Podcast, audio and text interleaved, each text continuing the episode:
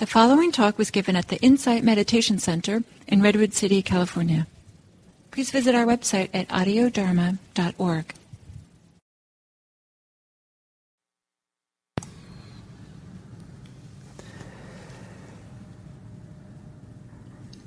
So, welcome to this third talk on strategies for working with challenges we have. And um, one of the skills, one of the ways of developing skills for being with life's challenges is to um, train on the small challenges. Life gives many of us huge challenges from time to time. Some of them are so big that the legacy of them still live in us in difficult ways, fear and anger and grief and different things.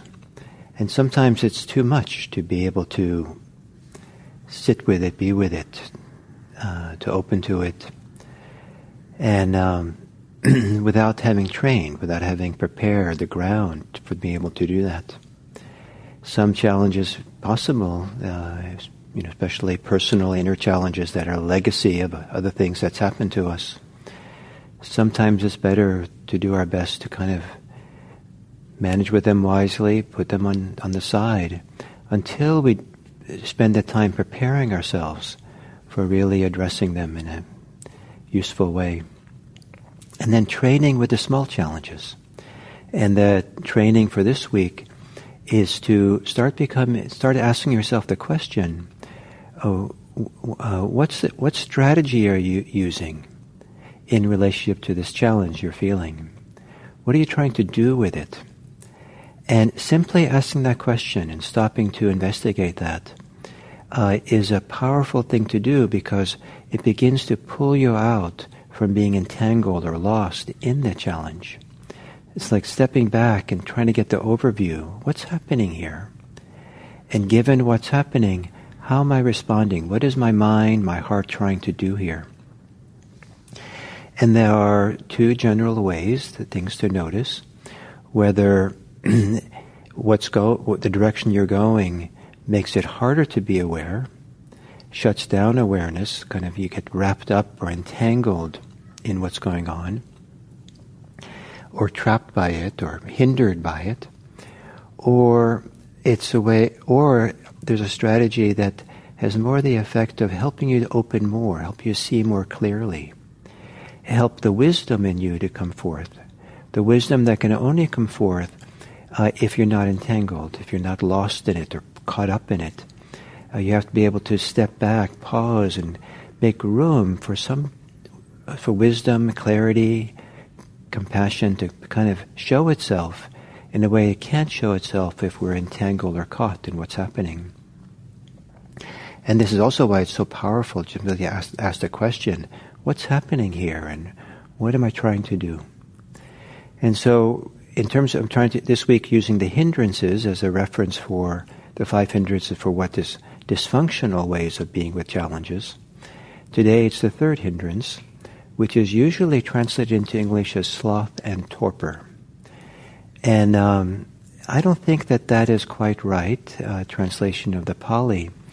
The the first uh, word that's translated as sloth um, more literally means uh, to become stiff or rigid and maybe it's akin to the modern psychological idea of freeze, like uh, when people, some people freeze in the in the face of challenge, F- freeze, uh, fight or flight, and so it's a shutting down of uh, something shuts down, something closes down, and uh, we freeze, uh, maybe go numb, and um, and uh, this can often be a product of fear fear gets the upper hand and kind of shuts us down. It's too much what's happening. There can be other strong emotions that has that effect on us, and um, it can have it can have the byproduct of turning away from what's happening. Part of the reason to shut down or to freeze or to um, become rigid is so that we don't have to deal with something. And so sometimes it's like the ostrich that puts its head, supposedly head in the sand, to not see the danger so that um, sometimes the freezing is kind of a shutting down, and just, and um, and sometimes when it's real real extreme, it happened to me when I was young. I remember something that made me really afraid, afraid, and I had a clear feeling that I just disappeared. I wasn't there. I couldn't understand why people were looking in my direction because uh, I had disappeared, and and uh, it, it wasn't an imminently dangerous situation, but um, so there's no immediate threat to me. But I remember that later I found myself walking down the street and no idea how I got there. Something ins- inside of me had turned off, and and I guess I left the place, and and um, I don't know how I left, what I said. So this something shut down, and um, and uh, and so we can feel that. Uh, we can feel kind of shutting down, uh, closing down, closing up, um, resisting. Kind of, I'm not going to deal with this. Something gets rigid. Something gets tight. Something gets closed, locked. And uh, we can feel it physically sometimes. We can feel it over the heart.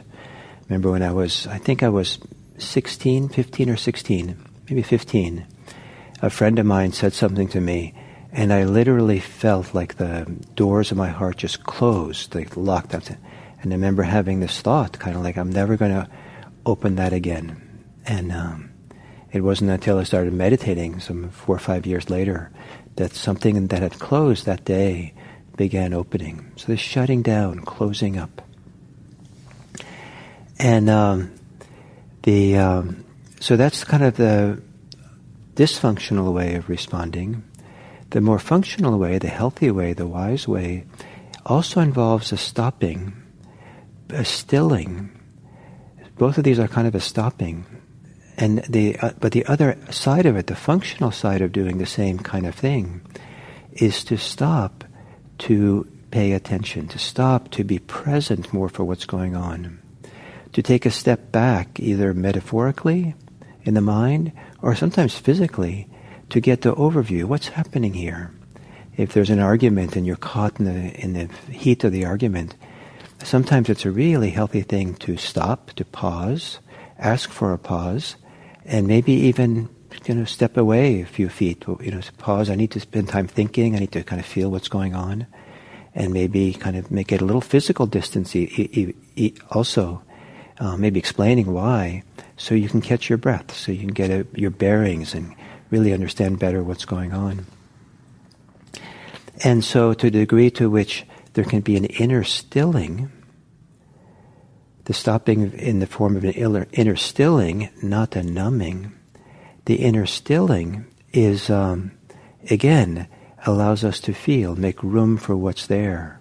There's a feeling not of closing down or locking up, but there's a stilling which has more a feeling of opening up, of becoming more full, or or a, kind of a sacred pause. What's happening here? What am I feeling? What am I thinking? What am I trying to do? What's happening with, uh, uh, uh with the person that I'm with or the situation I'm with?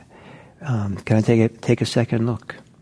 What's happening? And the idea of pausing and looking, pausing and reflecting I find invaluable because even to this day, uh, my mind will produce interpretations or bias or jump to conclusions about a situation. And if I'm kind of moving along kind of fast, I don't see my mind has done it. That's, there's something in my mind that uh, predisposes it sometimes to a certain confidence in my ideas. And so I have a erroneous idea, but the confidence I have uh, rides along with it, thinking that it's right. But I know myself well enough that if I can pause, stop, become a little bit still, then I can see, oh, that's an interpretation. I'm overlaying a guess onto the situation. And then I've learned to put a question mark after my assumptions, my guesses, my conclusions that I make even when I'm confident sometimes that I'm right, I'll learn to t- put a question mark after it. What is this? Is this really so? And um, and the more consequential my view is, my decision is, my ideas are about what's out there, the more important I feel it is to stop and pause and live for a while with that conclusion.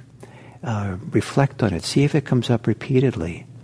Um, you know, if it comes up two or three more times, uh, like, oh yeah, this is right, this is right.